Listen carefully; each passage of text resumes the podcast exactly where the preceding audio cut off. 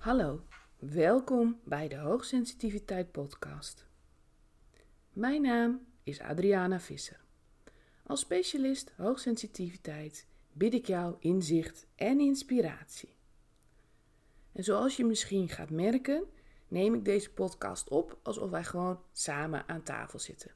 Ik ga er niet in knippen en plakken. Het is gewoon zoals het is. Omdat het over de eerste aflevering gaat, wil ik toch kort even vertellen wat hoogsensitiviteit betekend heeft in mijn leven.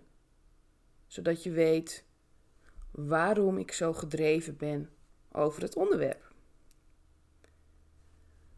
De eerste jaren van mijn leven waren eigenlijk heel makkelijk, heel prima. De term hoogsensitiviteit bestond toen nog niet, of althans niet dat wij dat wisten. En ik heb in mijn opvoeding altijd de ruimte gekregen om gewoon gevoelig en creatief te mogen zijn. Dat was normaal. Er was ook altijd veel aandacht voor in de natuur zijn, je ontspannen.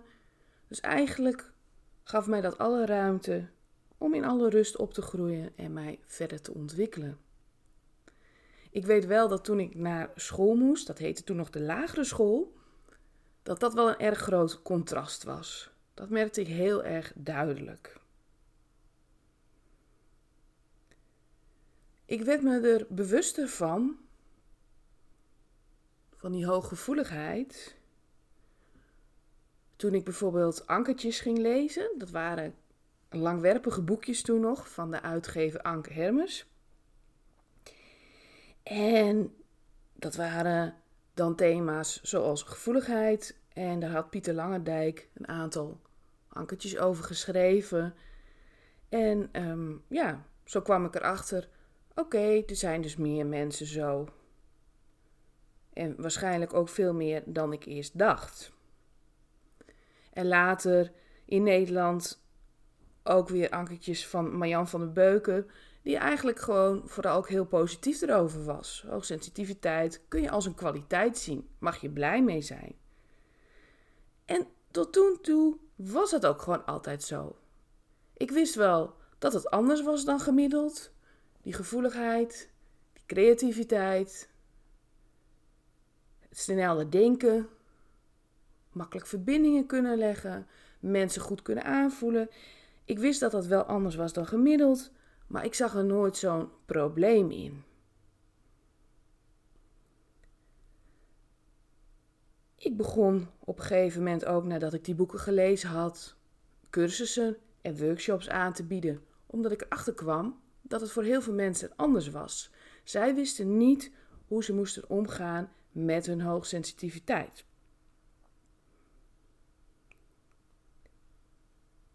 En hadden dus behoefte aan handvatten om daarmee om te kunnen gaan. En in het begin waren dat ook vaak ouders die wilden weten hoe ze om konden gaan met hun kinderen. Tot die tijd was het voor mijzelf nog steeds geen probleem.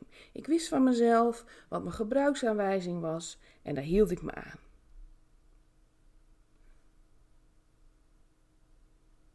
Naast die cursussen ging ik ook coaching geven. En ik coachte zowel volwassenen als ouders voor hun kinderen. Jongeren kwamen er ook. Hoe ga je er nou mee om? Dat was steeds de centrale vraag. Hoe ga je om met die hoogsensitiviteit? Dat was voor mij logisch. Ik had dat voorgeleefd, ik had dat doorleefd en ik wist hoe dat moest. En nogmaals, ik wist wel dat het anders was dan gemiddeld, die gevoeligheid. Ik kreeg er pas last van toen ik de regie kwijtraakte.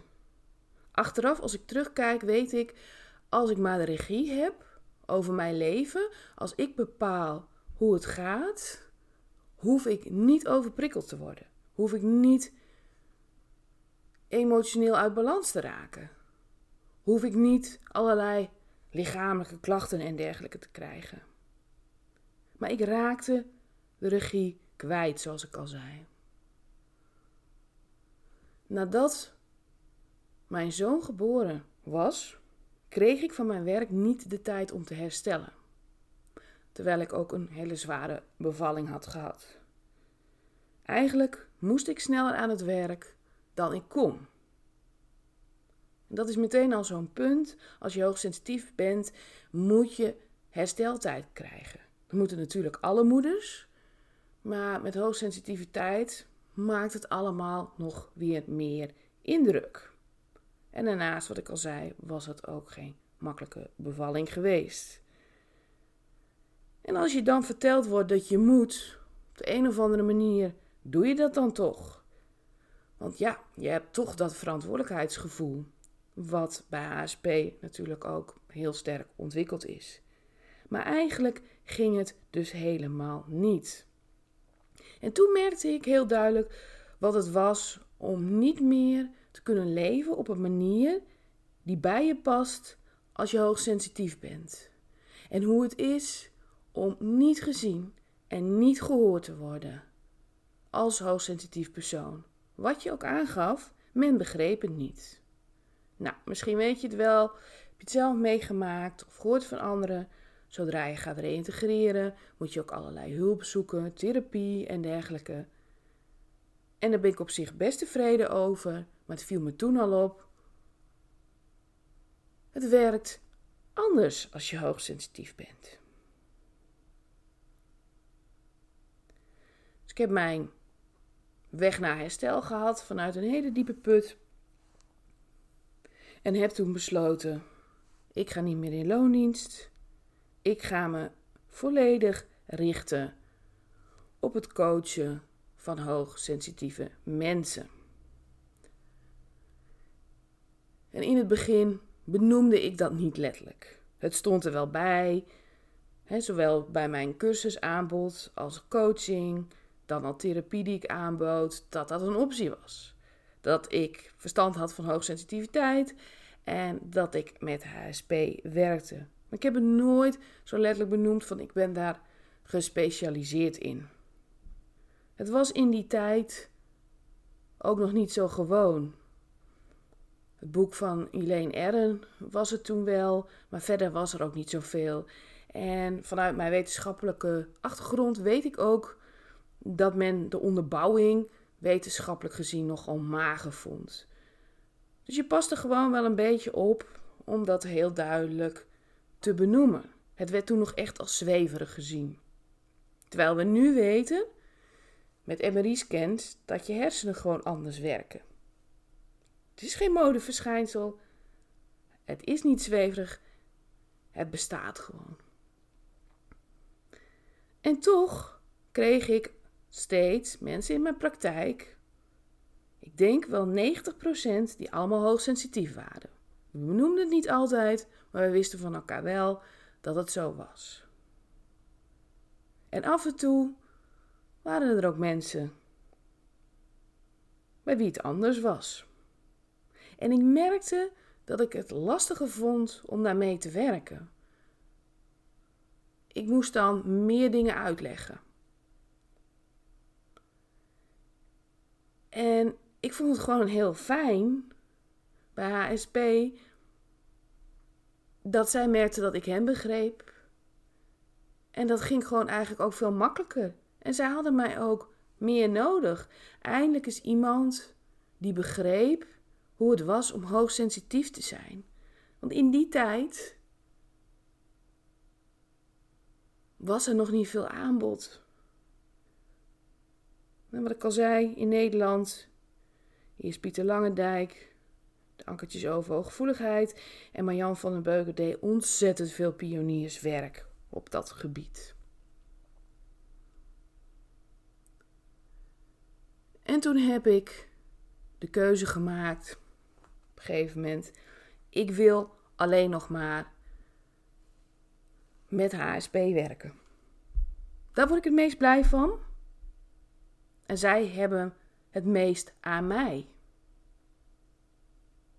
En toen ben ik het ook letterlijk gaan benoemen. Gewoon, ik ben specialist hoogsensitiviteit. Dat was ik natuurlijk altijd al. Maar het stond er nu gewoon duidelijk. En dat sloot de rest uit. En dat gaf rust. En dat gaf mensen de duidelijkheid van: oké, ik kan bij jou zijn. Ik was helemaal nog niet bezig met zichtbaarheid en al dat soort zaken. Toen ik begon met mijn praktijk, was een website ook iets heel moderns en heel hips. En ik moest meegroeien. Ik zag collega's om mij heen die heel zichtbaar waren. En ik heb dat later meer moeten ontwikkelen, meer in moeten groeien. Dus misschien ken je mij daarom ook nog niet. Maar ik kwam er wel achter dat iedereen het op zijn eigen manier doet. En dat het allemaal even hard nodig is. Want ik heb echt een tijd gehad dat ik dacht: Nou, moet mijn verhaal er dan ook nog bij? Terwijl ik natuurlijk dat werk altijd al gedaan had. Maar voor mij is het vooral erg belangrijk dat jij als hoogsensitief persoon gezien en gehoord wordt. En zoals je al begrepen hebt, doe ik dat als coach. Dat voelt iedereen ook onmiddellijk. Maar het gaat verder dan dat. In onze maatschappij word je vaak niet gezien en gehoord voor wie je bent. En als je hooggevoelig bent, is dat nog meer zo. Want heel veel mensen hebben dat inzicht ook nog niet. Ja, wat is dat dan eigenlijk? Of, ja, dat is weer zo'n modeverschijnsel. Ach, wat ontzettend spiritueel weer. Terwijl, nogmaals, je hersenen gewoon echt anders werken. Dat hebben ze onderzocht.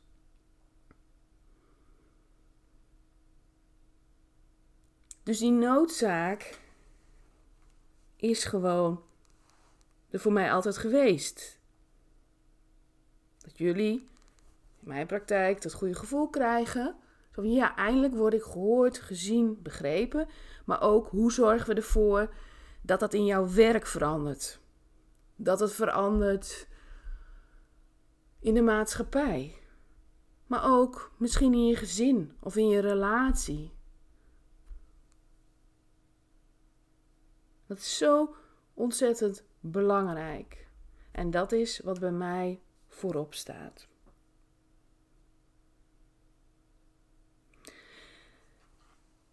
En daarnaast viel het mij in al die jaren op dat iedereen wel boeken gelezen had. Ja, ik denk dat ik hoogsensitiviteit bij mezelf herken, want ik heb dat boek gelezen. Of ja, ik heb de test op internet gedaan. En dan dacht ik heel lang: oké, blijkbaar begrijp je het dan. We bespraken wel het een en ander. Maar toch, zelfs de mensen die al heel lang van zichzelf wisten: ik ben een HSP, bleken heel veel kennis te missen. Dus daar begint met deze podcast in eerste instantie voor mij ook de basis mee. Dat je inzicht krijgt van wat is nou de kern van hoogsensitiviteit? Hoe werkt het nou eigenlijk? En in deze aflevering wil ik je er duidelijk op wijzen dat hoogsensitiviteit niet synoniem hoeft te zijn met overprikkeling, emotioneel uit balans en allerlei psychische klachten. De nadruk in de media heeft al jarenlang gelegen op dat feit, op al die nadelen.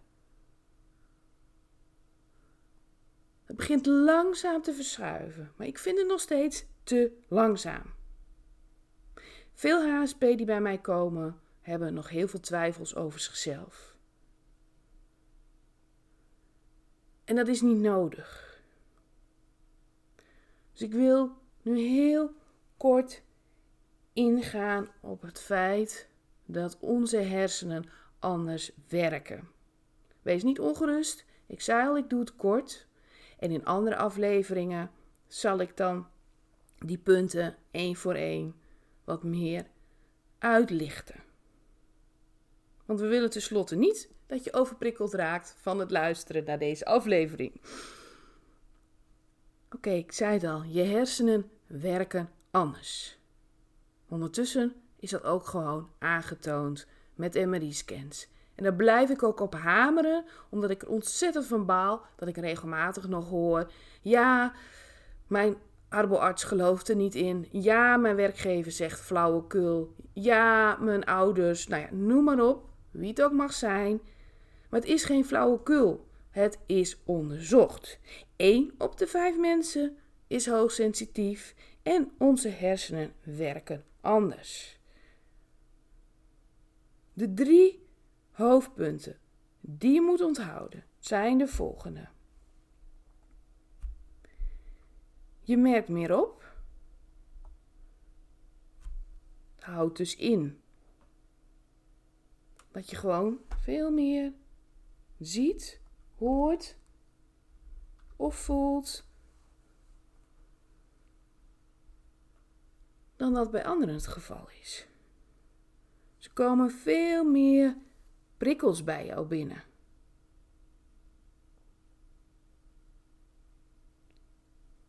Veel meer emotionele signalen van mensen. Dat komt omdat onze spiegelneuronen meer geactiveerd zijn.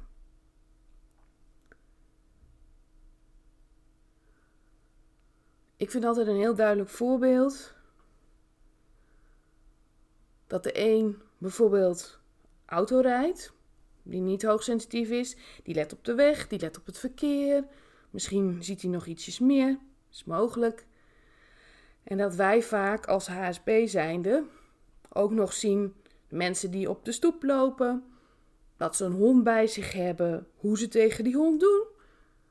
Dat onze tegenliggers ruzie maken in de auto, wat voor kleding ze aan hebben enzovoorts. Dus je begrijpt dat dat alweer meer energie en tijd kost om dat allemaal op te merken. Maar ook als wij een ruimte binnenlopen, dan voelen we meteen al die emoties aan, al die energieën aan die daar in die ruimte hangen. Want onze spiegelneuronen zijn meer geactiveerd. Nogmaals, ik hou nu kort, ik ga er later in een andere aflevering dieper op in. Dus onthoud, als HSP werken jouw hersenen anders. Je merkt meer op. Dus je merkt gewoon meer op dan gemiddeld. Dus dat heeft al invloed. Het tweede is, wij verwerken informatie en prikkels anders. Er zijn meer hersengebieden tegelijkertijd actief. En daar is ook meer samenwerking tussen. Het is dus ook zo daarnaast dat we alles diepgaander verwerken. Ik zal weer een voorbeeld noemen. Er is een lichte irritatie bijvoorbeeld op een feestje. En voor jou houdt dat in, omdat die verwerking dus anders is, dat je bijvoorbeeld ook weet dat er op het feestje van die persoon vorig jaar ook al een aanvaring was. En je herinnert je precies het gesprek nog. Je weet hoe het voelde. Het is net alsof je daar gewoon ook weer bent. En die informatie komt dan weer heel sterk naar boven. Om dat te verwerken kost dus ook weer tijd en energie. Dus jouw hersenen werken anders omdat je meer opmerkt en meer verwerkt. Dan het laatste punt. Wij reageren anders. Iedereen heeft het altijd over. Ja, je bent ook zo gevoelig. Maar dat is positief en negatief. Vaak wordt belicht, ja, je kunt je dan heel erg verdrietig voelen of heel erg boos. Ga maar door.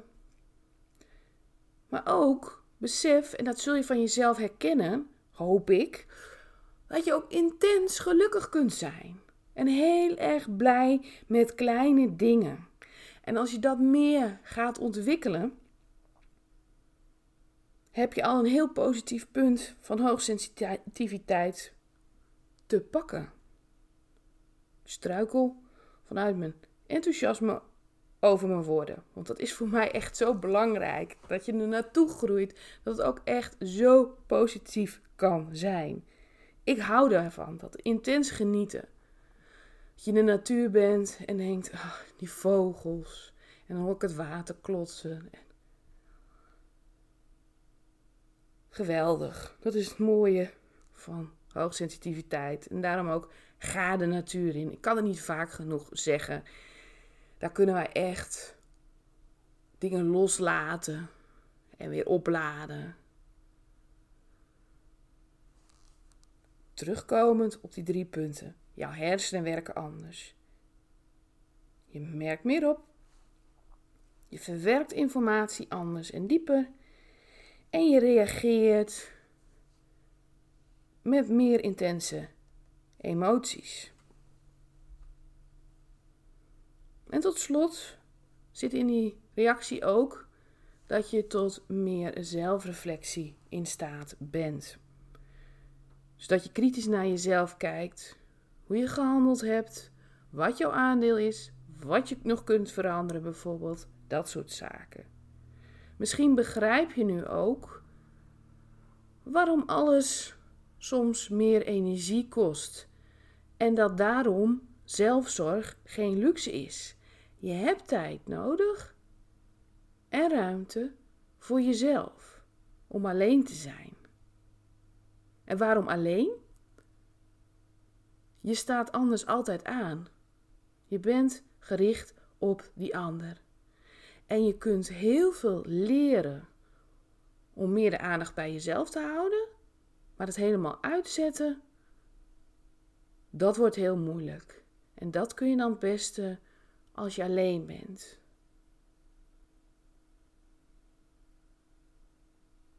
Dus, onthoud goed. Jouw hersenen werken anders.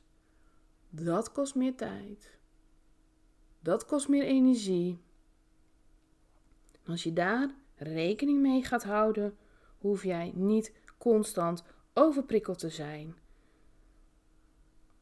Emotioneel, instabiel of met allerlei fysieke klachten rond te lopen.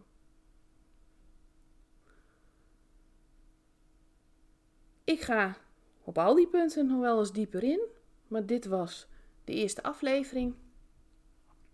Ben je nieuwsgierig naar wat ik nog meer doe?